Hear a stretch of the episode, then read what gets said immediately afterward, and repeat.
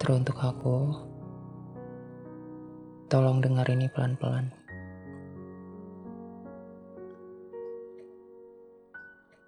Kita mungkin sedang patah.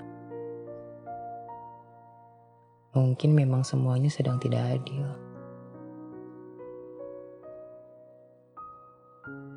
Mungkin semuanya memang harus lurus sekarang. Jatuh sesekali kadang ada baiknya kok. Jadi kita tahu rasanya gagal. Semesta baik ya. Yang dikejar jauh. Yang dicari justru menghilang. Alam sepertinya sedang ingin kita untuk berjuang. Di bawah langitnya, dua insan ini sulit menyatu. Semuanya melebur. Sama seperti senja yang selalu kita nikmati bersama.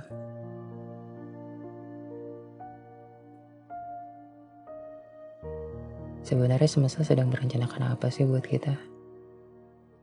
Rumit banget. Kalau memang akhirnya aku harus gagal, ya aku pulang sekarang. Kalau memang akhirnya kita harus berpisah,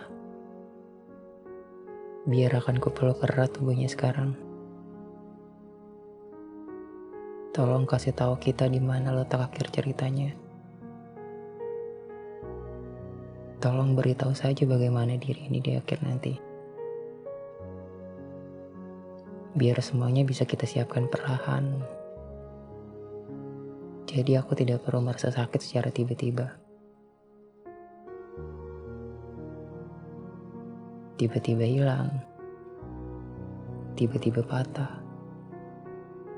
Lalu terluka. Tuhan, Bolehkah beritahu kami akhir dari cerita diri ini? Aku tidak ingin merasa sakit dan menyakiti orang lain lagi.